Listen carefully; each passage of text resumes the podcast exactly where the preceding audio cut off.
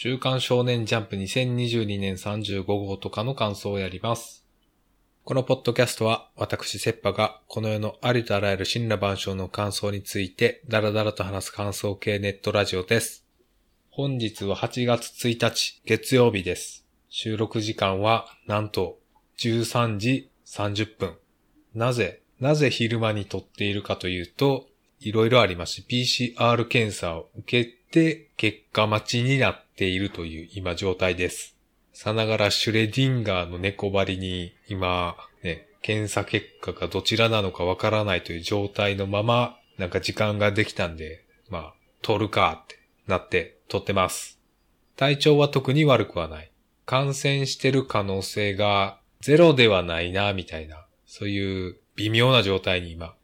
いまして。体調は良くはないけど、これは別に普段通りの悪さから来るやつやろなとか、あと普通に日差しが暑くてだるいなみたいな、そういうので多分体調悪いんじゃないかという感じはするんですが、なんか熱があるような気がしたらなんか熱があるような気もしてくるしなみたいな。元気ではないという状態ではないみたいな、そんな状態です。まあ、そういう状態で話してる感想ということで、まあ、いつもにまして、適当なことを話していきましょうって感じですね。はい。皆さんもお体にお気をつけてね。もう今、感染者数が爆発してますから。いや、これでもしね、陽性ですよってなった場合にね、保健所に連絡がつくのか、つかないのかみたいな、そういう状態ですから。皆さんもお体にはお気をつけください。終わるみたいな感じになっちゃったけど、今から始まります。では、えー、2022年35号。表紙関東カラーは、ワンピース。ワンピースフィルムレッドの公開が、あ、今週か。あー、だからね。いやー、ちょっと見に行くのは厳しいですね。今この状況だと。ワンピースの話は後にするとして、えー今週のトップ3を挙げますと、僕のヒーローアカデミア、ワンピース、アンデッド・アンラック、この3つになりました。いや、今週は結構上がるやつが多かったんですけど、まあ、ワンピースの話がね、今週第2位なので、もう1位から順に話していきますが、えー僕のヒーローアカデミア、ナンバー361、異変。いや、今週ヒーローアカ一番ぶち上がったなーっていうところで選びましたね。まあ、ワンフォーオールなのか、また間違えるな。オールフォーワンとワンフォーオールをここまで読んできて、まだウロっていうのがちょっと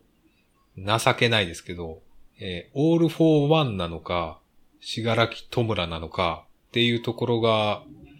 いまいちね、読んでる方からも、なんとどっちの名前を言っていいかな、みたいな感じあったと思うんですけど、今回さらにそこに、えー元々の子供時代の志村、ここ持ってくるんやなんか普通にうまいなって思ったし、もう志村人格になるとちょっとびっくりしたな。ちょっとびっくりするのわかるわ。東方くんびっくりするのわかりますって思いながら読んで、で、もう最後ね、ここのビッグ3のもうコンビネーションと、ね、過去の回想をちょっと入れてからのっていうこの見開きいや、ここ良すぎるでしょ。ねヒロアカこんななんか文字使ったこの演出ってあんま見たことないんですけど、いやーすげえいいっすねって、ならざるを得ない。で、その前のページのこの、波動さんの、ちょっとした2ページぐらいしかないのに、ここの1ページ目のこのちょっとツンケンした顔からのこの笑顔っていう、ここの楽さというか、いやーこういうところマジでうまいなーって感心したし、非常にグッとくるものがありましたね。いやーすごいなーここの見開きすごいなーヒロアカいつも絵がいいですけど、いやーそれでもね、ここをしばらく読んでる中で一番決まってるんじゃないかっていう。いやーサンイーター株が爆上がりしてるね。非常に良かったです。えー次、ワンピース。えー珍しくワンピースをあげました。第1055話、新時代。ワンピース今週は普通におもろいなってなりましたね。この、緑牛がやってきて戦う。で、ルフィたちは出てこないで、で、どうやってそこを対処するんかなというのと、この和の国の成り立ちプラス、プルトンの話を、なんかスマートにやりつつ、で、最後まさかの、シャンクスおるんやっていう。なんかね、先週まで読んでた勢いだと、なんかめっちゃ遠いとこにおるんかなって思ったら、あれ結構近いとこに来てるやんっていう。これ普通にびっくりしたな。二つ三つとかじゃなくて、めちゃめちゃ遠いところにおるかと思ってたら、結構近ーって思って。しかも覇王色ってそういう使い方もできるんやっていうのが、なんか意外な感じすごいしたなここまで会いに来たんやったらもう、会ったらよろしいやんって思っちゃうんやけど、まあ、いろいろあるんでしょう。いろいろあったのそのいろいろは先週号でちょっと描かれてましたねぐらいしか言えませんが。いやー、ワンピースな、普通に面白い漫画というか、まあ当たり前やけど。いや、面白いのは面白いんですけど、この楽しめるかどうかみたいなところが結構人によるというか、このリテラシーが要求されると思うんですけど、いや、それなくても今週普通に面白いというか、いや、やっぱね、ジャンプ背負ってる漫画だけあるなっていうことを改めて思いました。と、今週モモがちょっと覚醒してるのとかもいいですねって思いました。次、アンデッド・アンラック。ナンバー121、不公平。まあ、アンデラはね、見たいものが見れているという、その一点において、非常に喜ばしい漫画やなって思いながら今週見てました。もうビリーさん活躍するだけで満点やし、このビリーとタチアナのやりとりでも満点満点でしょ。いやビリーさんが笑うようになったのだいぶいいですねって思いながら、えー、ようやくループの全体像というか、ループするしないのとっかかりにようやく来たなという感じ。これもう来週ループしててもおかしくないぐらいの勢いですよね。いやー、アンデラ面白くなってきたなもうしばらく前ね、連載順位がちょっと不穏でしたけど、まあ、今週からは中盤に戻ってきて、ここからループ編に入ってさらに前進するんじゃないかという気持ちがある。はい。というところかな。以上、3作品でした。えー、次3作品あげてもいいんですけど、まあ、あんまりちょっと元気ではないというとあれですけど、まあ短めにやろうかなという感じで、コンパクトにやりましょう。でもね、面白い漫画、まあ前半の方は面白い漫画しかないんで、ね、坂本デイズ、呪術回戦面白いねっていう。ね、あんまり言うことはない。で、ブラッククローバーが連載戻ってきたねっていうのがまあ今週の一大ニュースかと思いきや、ルリードラゴンが救済するっていう、なんかプラマイゼロみたいな感じになってて、うん、そうなるんやってちょっと驚いちゃったな。いや、ルリドラゴン救済は惜しいですけど、無理して連載するのもね、良くないからさ、っていう。まあ、アルリドラゴンは救済してから復帰しても多分人気は全然維持したままいけると思えるからね、そこがケウというか、全然10話も行ってないのにそう思える人が多分多いんじゃなかろうかと思いますが。まあ、ブラッククローバーはね、あんまり言うことはないんですよね。結局、その、無料公開の時にちょろっとしか読めなくて、ちょろっとしか読めなかったんで、まあ、こっからフラットな、まあ、新章突入みたいな感じだと思うんで、まあ、こっから私は、ブラッククローバーに入門する形で、毎週読んでいきたいなと思います。えー、ウィッチウォッチ、72、力持ちももち。ウィッチウォッチなんか、急に新キャラ出てきて、前振りとか一切なしに出てきてなんかびっくりしたな。嘘でしょって思ったな。え、前振りが一切なくて、前振り一切なしに住人が増えることあるんやってちょっとびっくりしたな。で、しかも、しかもというか、もう身も蓋もないからな。背が高くて豊満な女が来たーって、そんな身も蓋もないセリフあるんかってびっくりしたわ。で、まあ、この人が入って、ももちさんが入ったことによって、まあ多分人間関係がちょっとあれこれするんやろうなっていうのが、もう丸分かりですよね。なぜか誘惑というか、ちょっと気になってるのが3人っていうね。ここに萌ちゃんがいないのは分かってんなというか、もうそこはもう確定してるからね、残りのね、男子メンバーを面白い感じに動かしていくんでしょうなっていう感じは予想できるし、多分ね、その予想を外さない。期待通り、期待以上の話をやってくれそうなので、これは次週以降に期待ですね。まあまだ、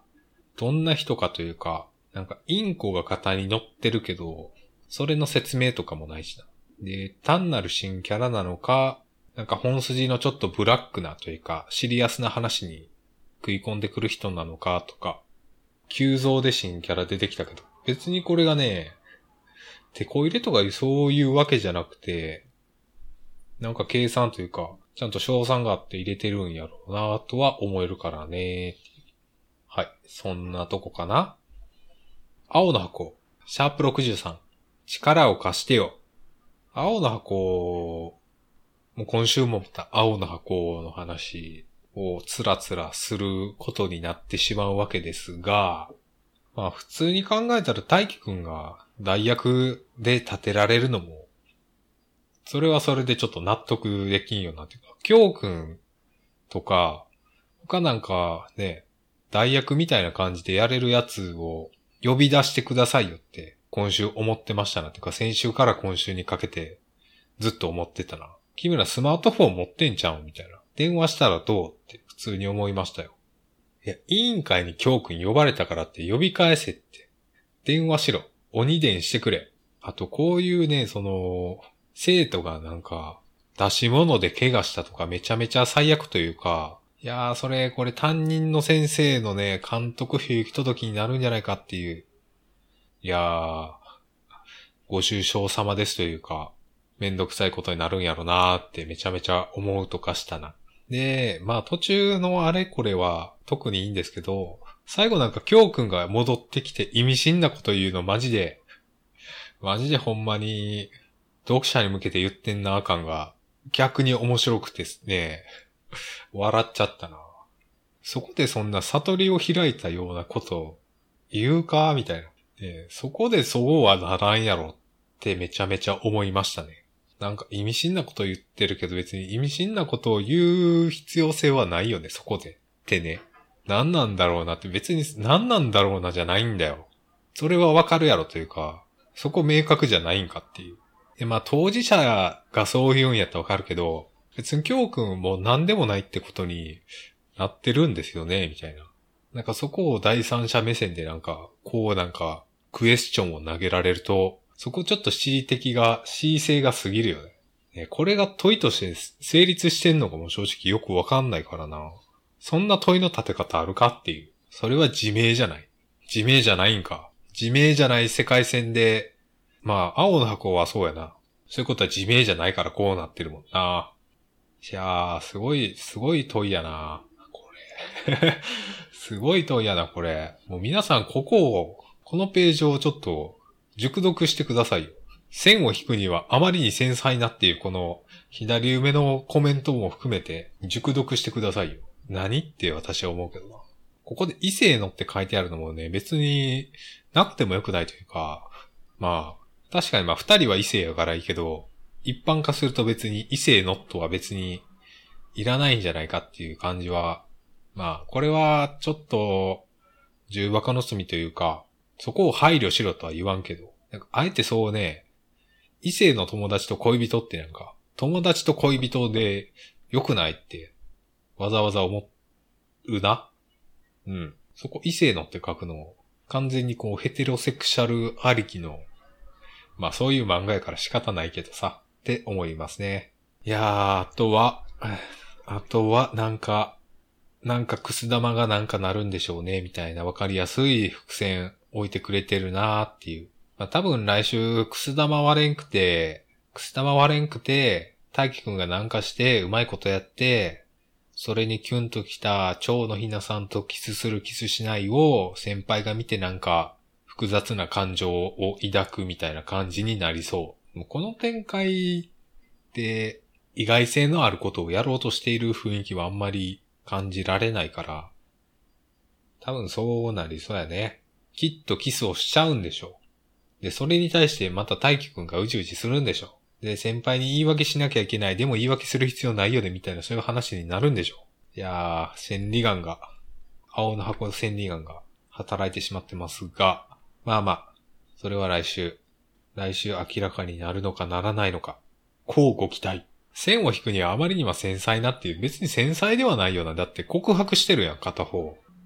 それを繊細というかなんか曖昧にしてるのは大輝くんのせいであって、蝶のひなさんはもう告白してっからさ。まあ、返事はいらないと言ったけども、返事したれって、もう、バサッと、断ち切らないと、決断をしないと、自己決定していこう。以上。えー、今週は読み切りが2つ載ってまして、えー、1つは、霊媒師の心理学、桜井達樹先生のセンターカラー47ページが載ってます。えー、まあ、もう一つも載ってるんですけど、霊媒師の心理学ですけど、私はピンとこないところも若干あるなと思いながら、悪くはないけどぐらいのテンションで読みました。まあ、細かいところが気になる性分っていうのが、まあ、かなり出てまして、心理学をそういう風に扱うのって、あんまり私、良しとしないというか、なんかすごい、第五的な、第五じゃないや。第五か。なんかコールドリーディング、ホットリーディングみたいな、メンタリスト的な使い方されてるの、あんまり良くないんじゃないかなって思ってしまうのと、まあ、アクションにしないっていうのはわかるんですけど、話し運びが急というか、三つ首がどう出てくるか出てこないかのところの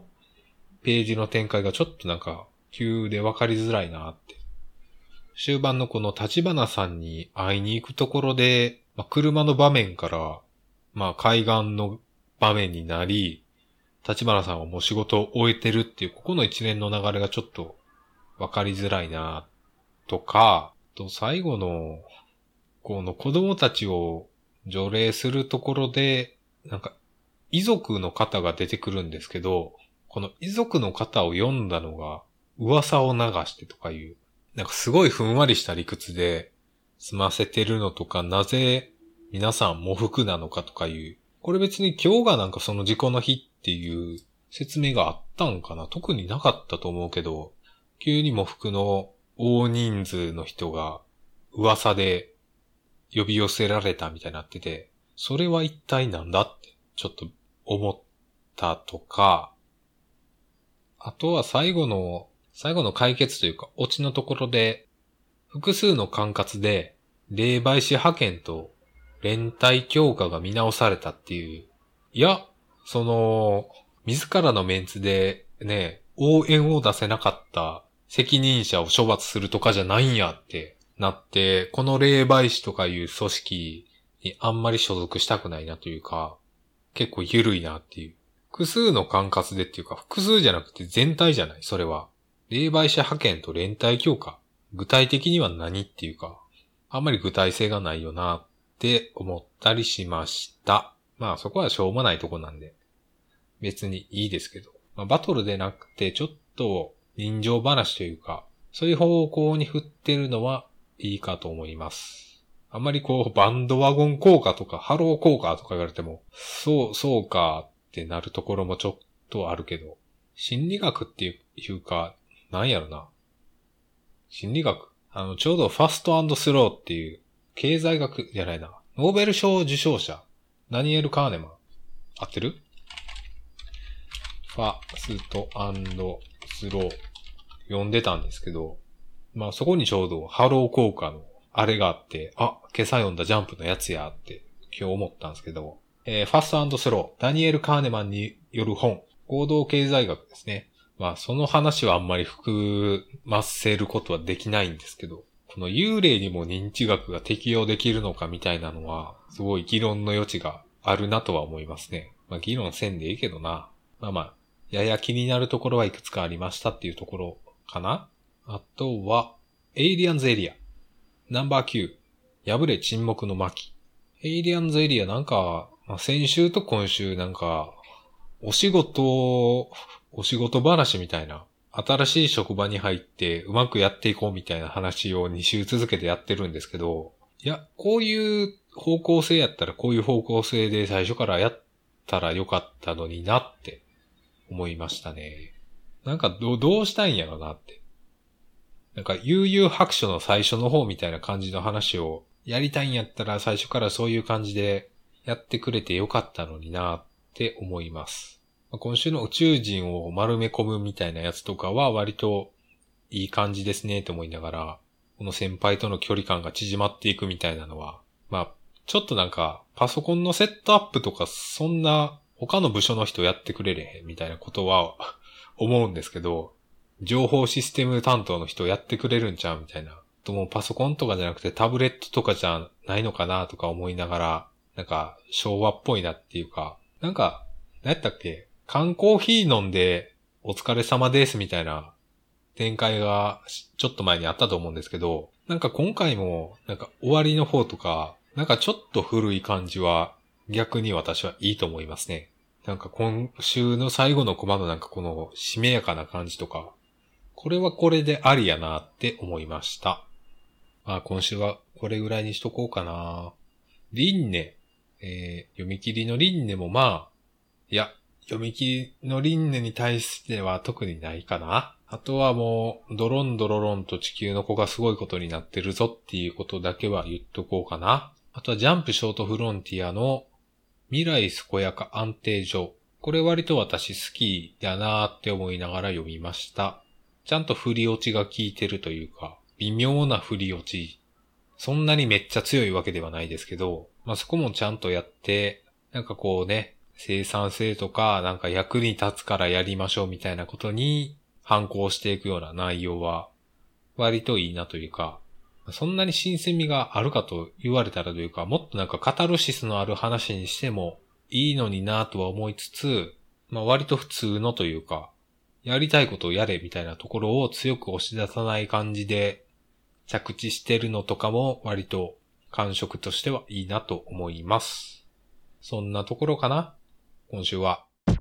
では来週の予告を読みますか。読めば日常刷新。スキル向上来たれ。今夏開講ジャンプコミッククラス。坂本デイズが表紙感動カラーです。いやー、坂本デイズまたか。またですか？まあ、それは面白いから仕方ないか。で、えー、ワンピース。青の箱。で、こち亀があり、えー読み切りが6の名役。岡園健先生の読み切りが載るそうです。こち亀か。こち亀、この夏は何やるんやろな。なんか去年は、オリンピックがいいぞみたいな、そんな話、ちょっとしてた記憶あるけど、何やるんやろな。では、今週のおすすめ、ネットフリックスのホラー映画、呪詛がおすすめです。2週間前ぐらいに多分配信されて、そっから結構話題になってたんですけど、めちゃめちゃ怖いという。で、見たら確かに怖いというか、あ、すげえよくできてんなーって素直に思ったんで、おすすめです。えーしっかり怖いんで、しっかり怖いので、えー見ようという人は気をつけてください。うわーっていう気持ちになります。はい。というところで、今週の感想は以上になります。ご意見ご感想やジャンプの感想等ありましたら、マシュマロまでお願いいたします。Twitter もやってます。それでは最後までお聴きいただきありがとうございました。さようなら。